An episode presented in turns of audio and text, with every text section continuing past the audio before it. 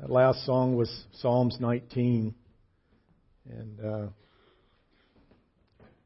should be a, a psalm that we read every day and contemplate every day. It could be a big ouch uh, when you when you uh, read it and kind of think back of what yesterday was like or the day before. It's good to be with you this morning. Blessings, blessings from our Lord Jesus Christ to all of you. Um, we will be continuing in our Matthew series, this subset that we've been doing, and I think we have a couple more weeks on, is uh, Jesus confronting religion. Uh, today I'll be looking at uh, Matthew 22, starting at the 23rd verse, if you want to turn in your Bibles and stick a thumb there for a few minutes from now. Matthew 22. Jesus has been responding to the religious sects that existed at the time of his earthly ministry over the last few chapters. He was confronted by the chief priests and the elders of the people in chapter 21 when they challenged his authority in verses 23 through 27 of that chapter.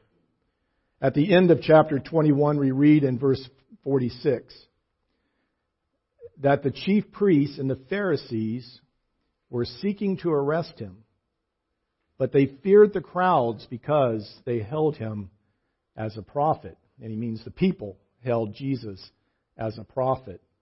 And notice that it's the chief priests and Pharisees in this. It'll make an uh, interesting point in a little bit. Jesus has continued to be a threat to their authority, and now they have come together to plot his arrest and how to put an end to his meddling. In, ver- in the middle of chapter 22, as it was covered in last week's sermon, the Pharisees plotted together to try and entangle Jesus in his words and with what he says. They're hoping to get him to say something towards Caesar that would be interpreted as treason so as to get the Romans involved with dealing with Jesus.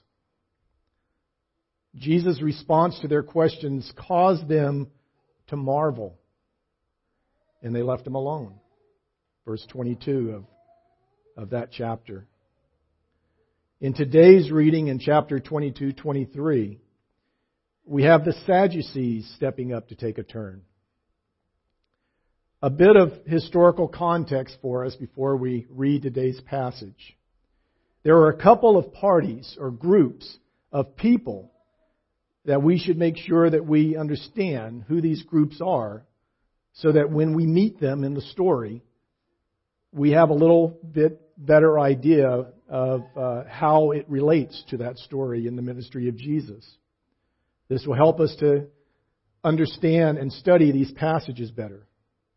The Pharisees were a minority group at the time of Herod. They probably only numbered about 6,000 people.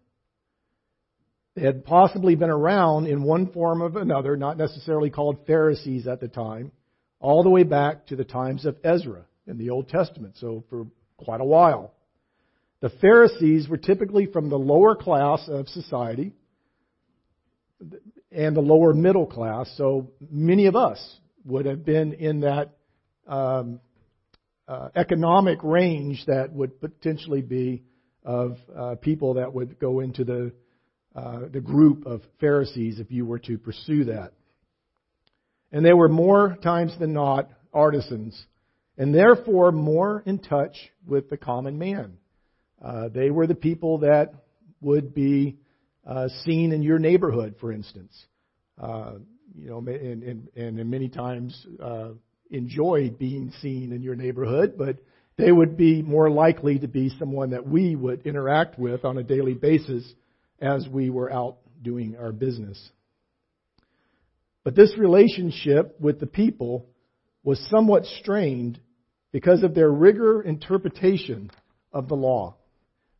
And remember, the New Testament was not uh, written yet at the time of Jesus' ministry, and especially as these groups are looking back at their Bible or what we call our Bible, their Holy Scriptures, they are looking at the Old Testament. And and, and prior, primarily in a particular group of the, the, the Old Testament books that we study, or that we have part of our Bible. They were extremely accurate and minute in all matters pertaining to the law of Moses, which makes up the first five books of our Old Testament. According to the book of Acts, Paul claimed that he was a Pharisee, or had been before his conversion, when he appeared before the Sanhedrin.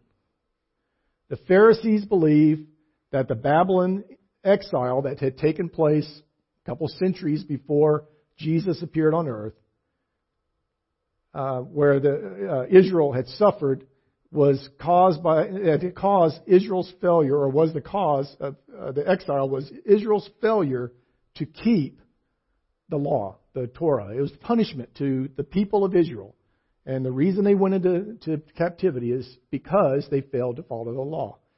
And uh, that probably had a lot to do with it. Uh, but that's what the Pharisees primarily believed. But the Torah was not only written law to the Pharisees, but they also had an oral law, which were instructions which were used to help explain the written law. It was not only explanations, but also traditions. Uh, they would explain what this particular text meant, but many times they would expound upon it to the point of being ridiculous and became very legalistic. The oral law eventually, in many ways, became more revered than the written law to this sect. Pharisees hated Romans, which who the Roman Empire was currently in control of pretty much the known world at the time, including Judea, where this has taken place.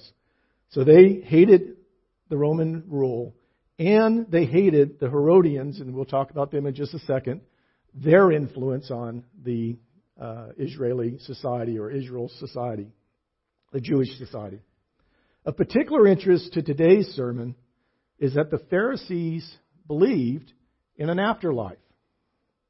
They believed that whatever your relationship while you're here on earth, your social status, your physical health, your marital condition at death, was how you would appear initially in the afterlife. And their reasoning behind that is otherwise, how would we recognize you? How would we know it was you if you came back and you were different?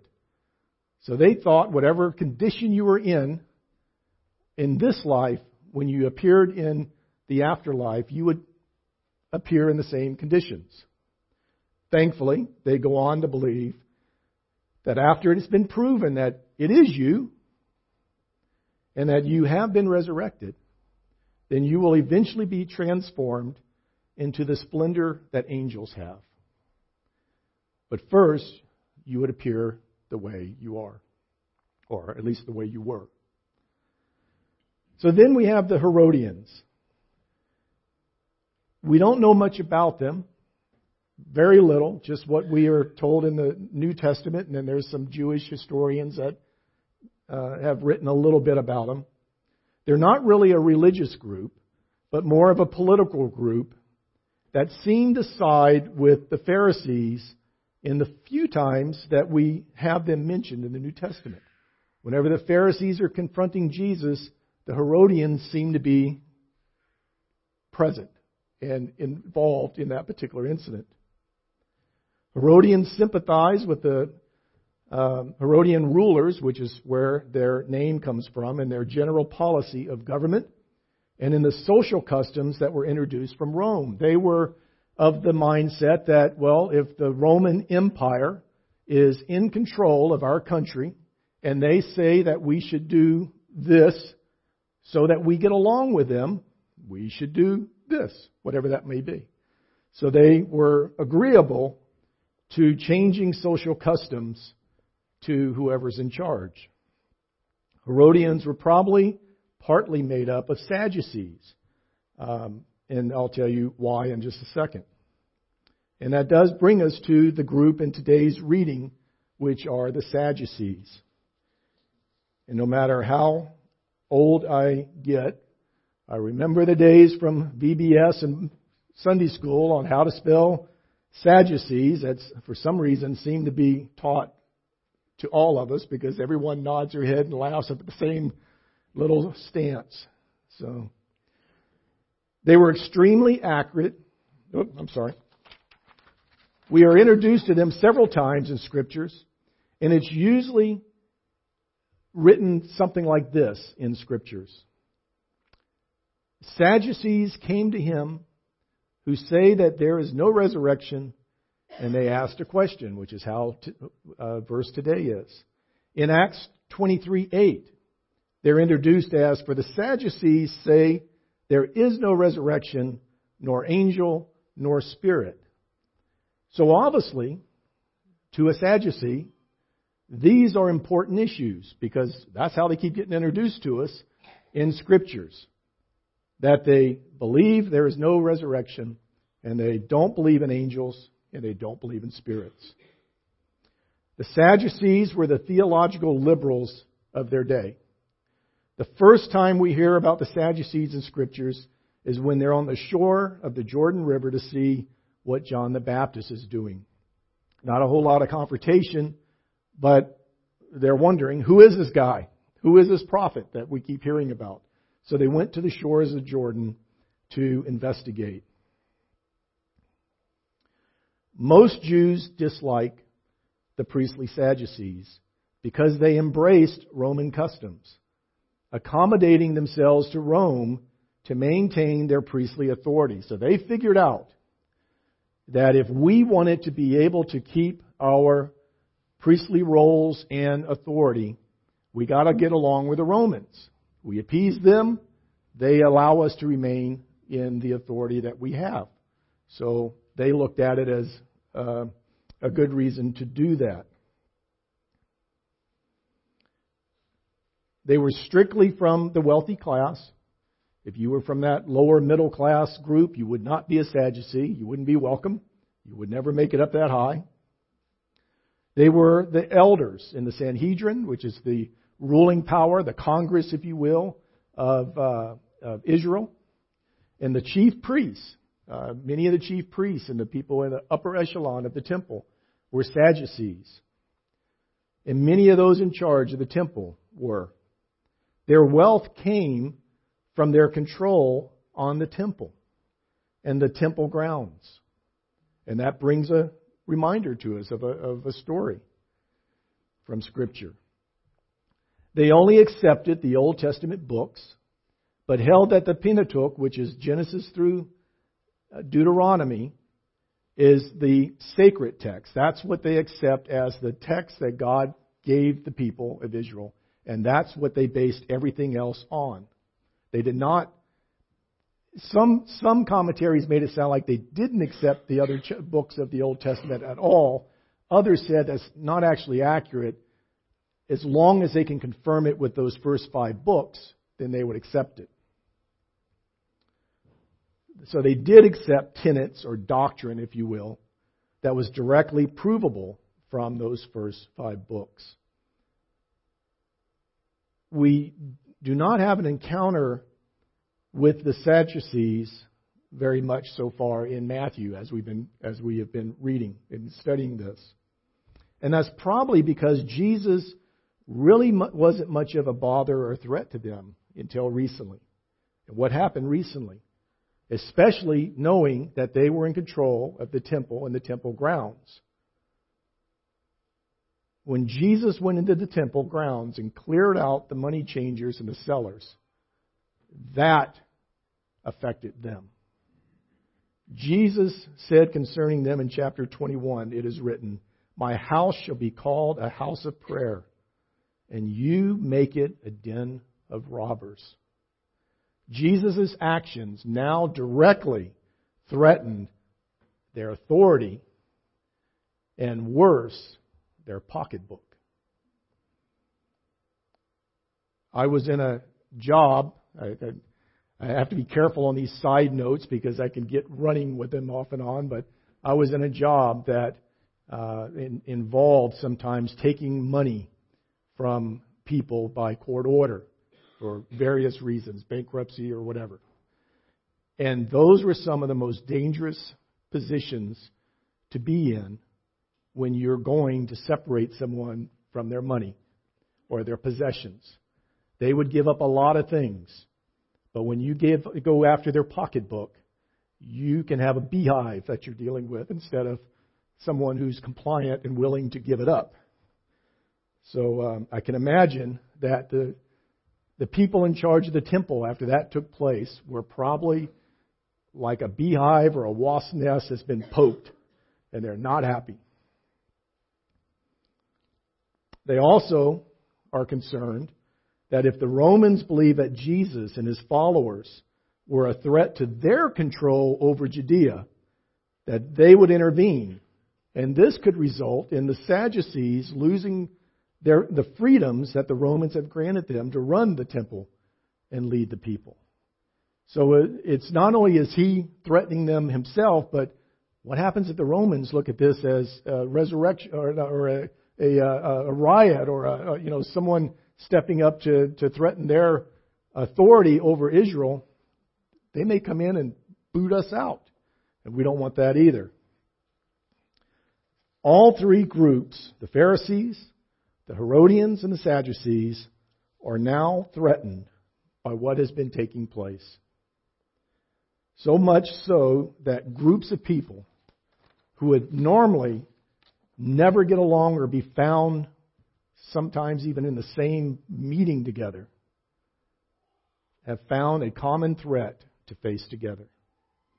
They have now united together to get rid of this Jesus. So, after all that, let's look at the text. Turn with me, if you will, to Matthew chapter 22, and I'll be starting in the 23rd verse. The same day, Sadducees came to him who say there is no resurrection. Again, a key clue to us as the reader that this is something important.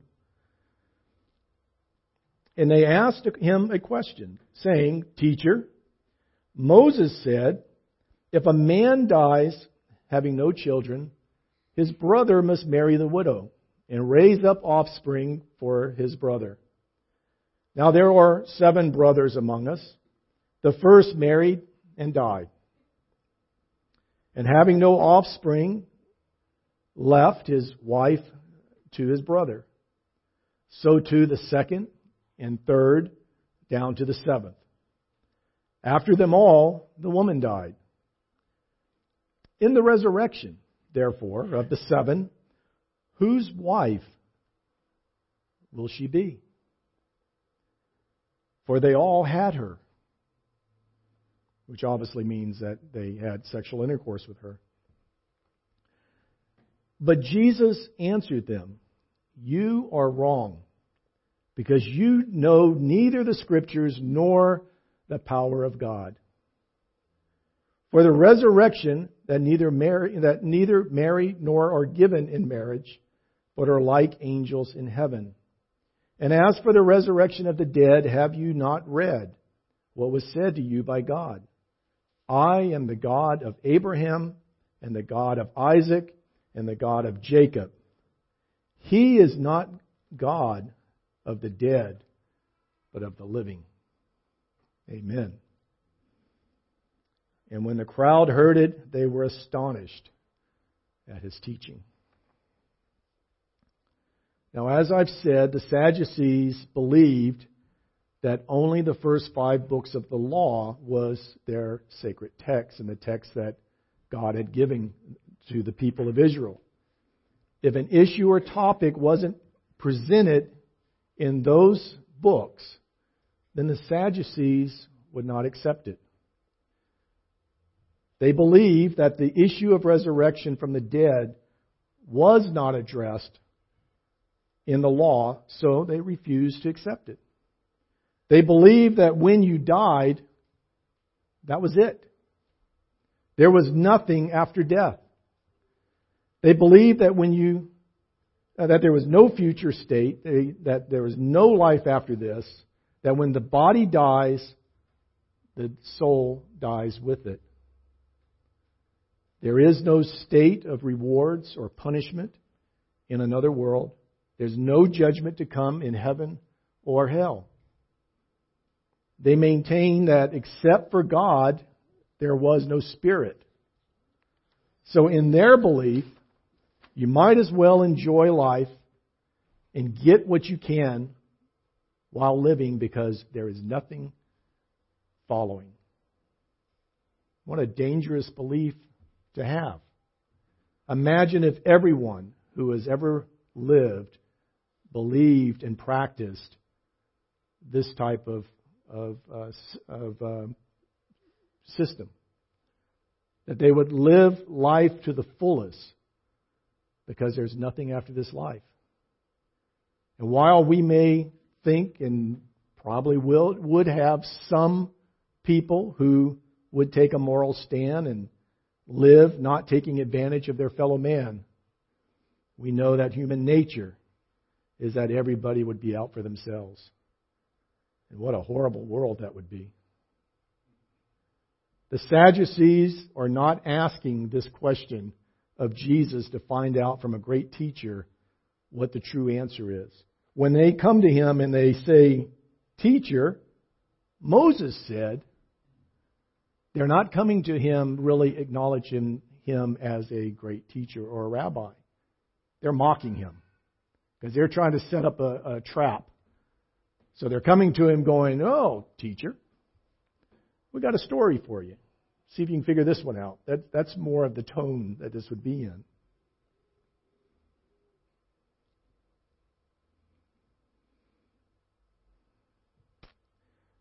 They have already rejected the idea of a resurrection as garbage, something that cannot happen. The Pharisees and Sadducees were frequently in heated arguments over many years over this very issue. The Pharisees would attempt to make uh, defense of the argument of resurrection, but as soon as they leave the, the first five books of the law and start dealing with the other parts of Scripture, they get shut down because the Sadducees don't accept those as as uh, sacred teaching and sacred law. So the Pharisees would make half hearted defenses, and the Sadducees would, would reject it. The other thing that the Pharisees would typically try to do, and maybe they got more careful as time went on, is they would bring about arguments from the oral law. And that definitely wasn't accepted by the Sadducees. So, in the eyes of the Sadducees, the Pharisees were never able to give a good argument supporting the resurrection. So they rejected it outright. So here, the Sadducees are stepping up to help entrap Jesus on, on all their beliefs, since the Pharisees seem to be failing to do this. Uh, so the Pharisees have tried, the chief priests have kind of tried. Now it's the Sadducees' turn to give it a try. They're all hoping to discredit him as a teacher. They're seeking Jesus' death, but the only way to do this is to accuse him of something that would be uh, a penalty of death, and that would be either blasphemy, have him say something against the Holy Scriptures that they would be able to, to convict him of, or to get the Romans to kill him. So these are the two ideas that they're going with. So they're giving it a try at making this prophet of the people a laughing stock by bringing up an issue that they've already beaten down the Pharisees with for many years about the resurrection. They were pretty confident that they were going to be able to do and have the same success with Jesus. So again, he says, they say, Teacher, Moses said, If a man dies having no children, his brother must marry the widow and raise up children for his brother. Now there are seven brothers among us. The first married and died, and having no children, left his wife to his brother. So too the second and third, down to the seventh. And after them all, the woman died. In the resurrection, therefore, of the seven, whose wife will she be? For they all had her. In their eyes, this was a completely ridiculous story that they're presenting. A married man died having no children. He has no offspring, no heir. That's troublesome in the culture of the time.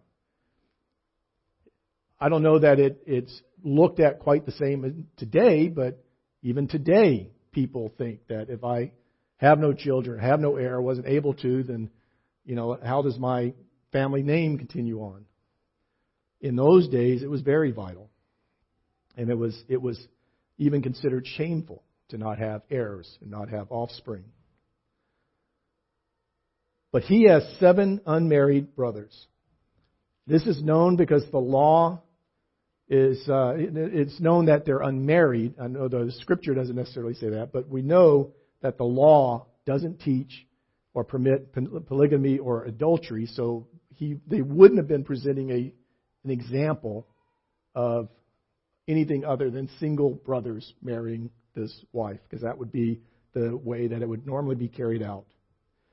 Each of the brothers accepted their responsibility under the law into their dead brother to take his wife as their own and to try to bring a son to carry on the deceased brother's name in his lineage. Each of the brothers married her, and each died childless. Now, again, in that law enforcement mindset that I typically look at my world, if I had been dealing with this situation, I'd have a few questions why did every one of these brothers end up dying after they married this woman? I mean, is this a black widow situation or is it a, a very elaborate murder mystery going on? I, if I was one of the brothers, I'd be skipping town. However, let's try to keep up with the question. Eventually, the woman dies too, having no children. So this is setting up the scenario. Now, this example is based on some fact of Mosaic law that was given to the people of Israel in Deuteronomy 25, verses 5 through 10. You can look that up later. And it was intended to preserve the land given to the various tribes of Israel and to preserve the family. This is called, and I'm not positive I'm saying this correct, but my sounding out of the word, I'm thinking it's levirate L E V I R A T E, a levirate marriage. We have a few examples given to us in the Old Testament of this, but the one that most of us would probably recognize is the marriage of Ruth to Boaz. That is recorded in the book of Ruth. Ruth had married a son of Elimelech named anybody? Obed. Obed died and left her without children. Boaz enters the picture and marries Ruth and raises up a child in his brother's name. The first child that comes is the brother's child. And that's important to us because it's important to redemptive history. Because the future Messiah comes from the family of Elimelech, the one who died. So this is the way that just saw a light come on. Uh, this is uh, important that this took place. So this law was something that the people knew and accepted, although it was unknown how often it may have actually been used at this particular time when Jesus was on earth. But it was something that they at least knew about. This was not a total uh, out of the dark question that's coming up. So the Sadducees come to Jesus with this question that seems to have no answer. Or if he was to answer it in one of many ways, he would look like a fool or that he would be discredited because of his answer. And that's exactly what the Sadducees are hoping to cause. They're assuming that Jesus is going to reply in a way that a Pharisee would reply, since Jesus' earthly religious teaching would have been would have been taught the teachings of the Pharisees. That would have been the the group that would have been more commonly taught in his time. Sometimes we forget that Jesus was a child in Israel and that all the expectations and responsibilities of his parents to teach him and raise him to be a good Jewish person, to be a follower of God, was taking place in due time. You know, Jesus is the Son of God. Jesus is the God man, but he, he did have similar experiences as we did in life. He grew up as a, from a baby to a man. And we don't want to forget that because it's important to us. But Jesus reproves them for their ignorance with his answer and then corrects their teaching. He tells the Sadducees that they are wrong, that they err. In fact, the Greek word that Jesus is using in its passive tense means that they went astray, to go astray. It's as if Jesus is saying, You're causing yourself to wander with your thinking, the way you're answering this, the way you're looking at it. And he gives two reasons, which is wonderful for us as study, uh, students of the Word. He gives us the reasons why he says a error. First, they do not know the scriptures. And secondly, that they do not know the power of God. Now, this would have been a slap in the face of these men. They are the learned men and leaders of Israel. They know the scriptures, especially that first five books they have a lot less to really worry about, so they ought to be able to really know the first five books really good. Pharisees, they got to know all this other stuff. They prided themselves in knowing the books of the law, and they excelled in arguing their beliefs and points, especially when it came to the Pharisees. And here is this Jesus rebuking them, correcting them. They do not know the Scriptures because the Scriptures explicitly teaches that a soul is immortal and that there is an afterlife, primarily in later books of the Old Testament, which is why it's important that they had accepted the other books. It was taught in the law and the books of the prophet, and as Paul said in Acts 24 to Felix, but this I confess to you that according to the way which they call a sect, I worship the God of our fathers, believing everything laid down by the law and written in the prophets, having a hope that there will be a resurrection of both the just and the unjust. The Old Testament taught that there's an afterlife and that there's a resurrection.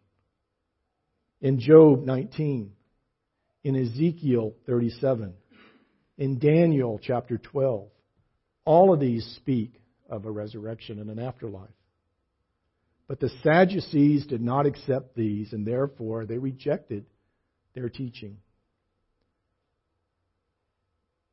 I thought when I was reading this and studying this that in just a couple days, these men were going to have a very vivid and clear picture and example of the resurrection with this very man that they're trying to trick. Because in a couple of days, he will die on the cross, and three days later, he rises again. Of course, we know that they also rejected that, many of them. Jesus corrects their false teaching on marriage in this example that he gives, or this answer that he gives. by explaining that we will not marry or be given in marriage, but are like angels in heaven. Now, notice the way he said that, that we are not angels, but that we are like angels. That is important. So, what are angels like? They're spiritual beings, they're eternal beings, they're not given in marriage, and they don't procreate. There's a fixed number of angels. But since they don't die, there's no reason to replace them. Marriage is necessary in this life, in, the, in our human life, in the current life, to provide uh, not only a helpmate and a partner for life, but one of the, the, the main reasons, important reasons, was to, to reproduce. Since humans die, there has to be reproduction to maintain the human race. Otherwise, it, it would have died off many centuries ago, in all likelihood.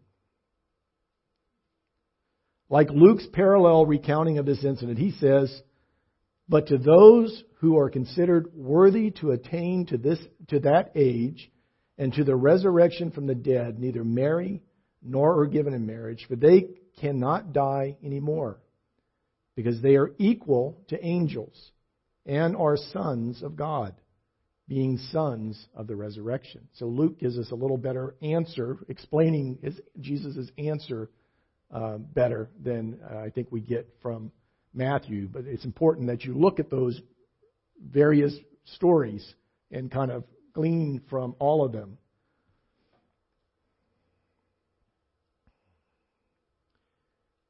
We will be equal to angels We'll be equal in deathless. We will be equal spiritually. We'll be equally glorified. We'll be eternal. And there's no longer needed to reproduce, and therefore not a need for the present institution of marriage. So the question that the Sadducees asked is asked without understanding the state of people in eternity.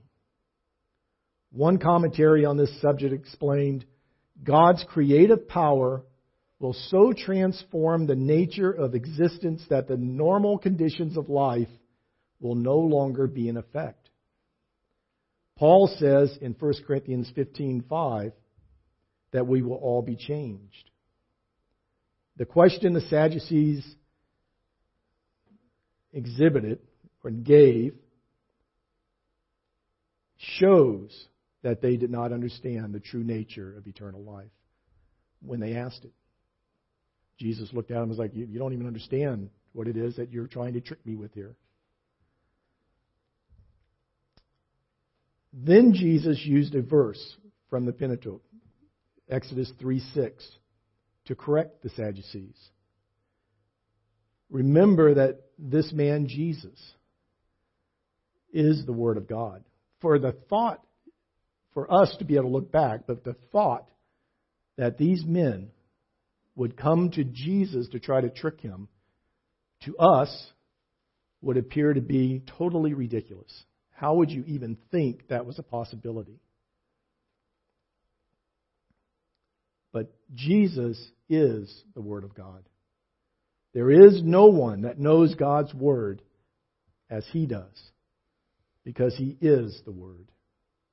No rabbi, no prophet, no Pharisee or Sadducee who knows the Word of God better than Jesus does. So now he addresses the resurrection specifically. And he says in verse 31 And as for the resurrection of the dead, have you not read what was said to you by God? I am the God of Abraham and the God of Isaac and the God of Jacob. He is not God of the dead, but of the living. In using this verse, Jesus is quoting what his father said to Moses from the burning bush. Many years after the patriarchs of Israel, Abraham, Isaac, and Jacob, had been dead. In fact, they had been dead for centuries when this took place. But he uses very important words. He uses the present tense. God told Moses, I am. He could have said, I was. He could have said, I will be, but he doesn't. He said, I am. He is not the God of people who no longer exist. No, He is the God of Abraham and the God of Isaac and the God of Jacob who lives. They live. He is not the God of dead men. He is the God of the living and has a personal, intimate relationship with them as he does with all his children. Our eternal, unchanging God had made a covenant with Abraham, Isaac, and Jacob, and he will bring it to fulfillment. With this response, Jesus crushed the arguments of the Sadducees because it's taken from those first five books. He did what the Pharisees could never do. And he shook their belief system in the sense of the Sadducees believing that there was nothing there to, to prove about the resurrection. He had done what even the best of the Pharisees could not have done. Verse 33 says, The crowd who heard it was astonished by his teaching. They recognized the superiority of his logic to that of the Jewish leaders. They were astonished.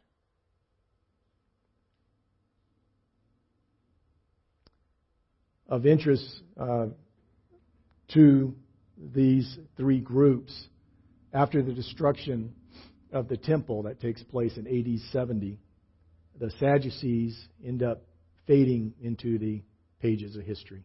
We don't hear of them anymore because where did their wealth and authority come from? The temple, the temple grounds. Since it was no longer there, they didn't have their source of authority and, and, and revenue any longer. So they ceased to exist. So Jesus responds to them that you don't understand the power of God you don't understand that when God says He can do something or that He will do something, that He has the power to be able to do it and He will carry it out. And about the resurrection, and He uses the example of um, I'm looking for a Kleenex, but normally have them up here. But the uh, the added uh, answer we get in here is also with uh, marriage in heaven and uh, how that works out. But the main point of this particular text was dealing with the power of God. Thank you. The power of God and the resurrection. And it also continues to show the power of God because the one who's talking to them is God, the Son and what he's able to do and what he will be doing in just a couple days from this time. Of course, it's going to take a little longer than a couple days to get to it as the way we're preaching, since we only do this every Sunday, but pretty soon we'll be looking uh, at, at that text. So as we move into communion now, the resurrection and eternity is one of those things that we look at when we remember Christ's life, death, and resurrection, taking uh, communion together. Uh, we look at the, the past, we look at the present, and we look forward to the future. The life uh, after we're resurrected and living with God and Christ in heaven and on the new earth for eternity. And uh, don't know when that's going to happen. Scripture tells us it soon. And uh, we'll see when God comes back. But let's take communion together. If you uh, ushers will come forward and pass out the elements. Please hold them until we uh, are all served and we'll celebrate it together.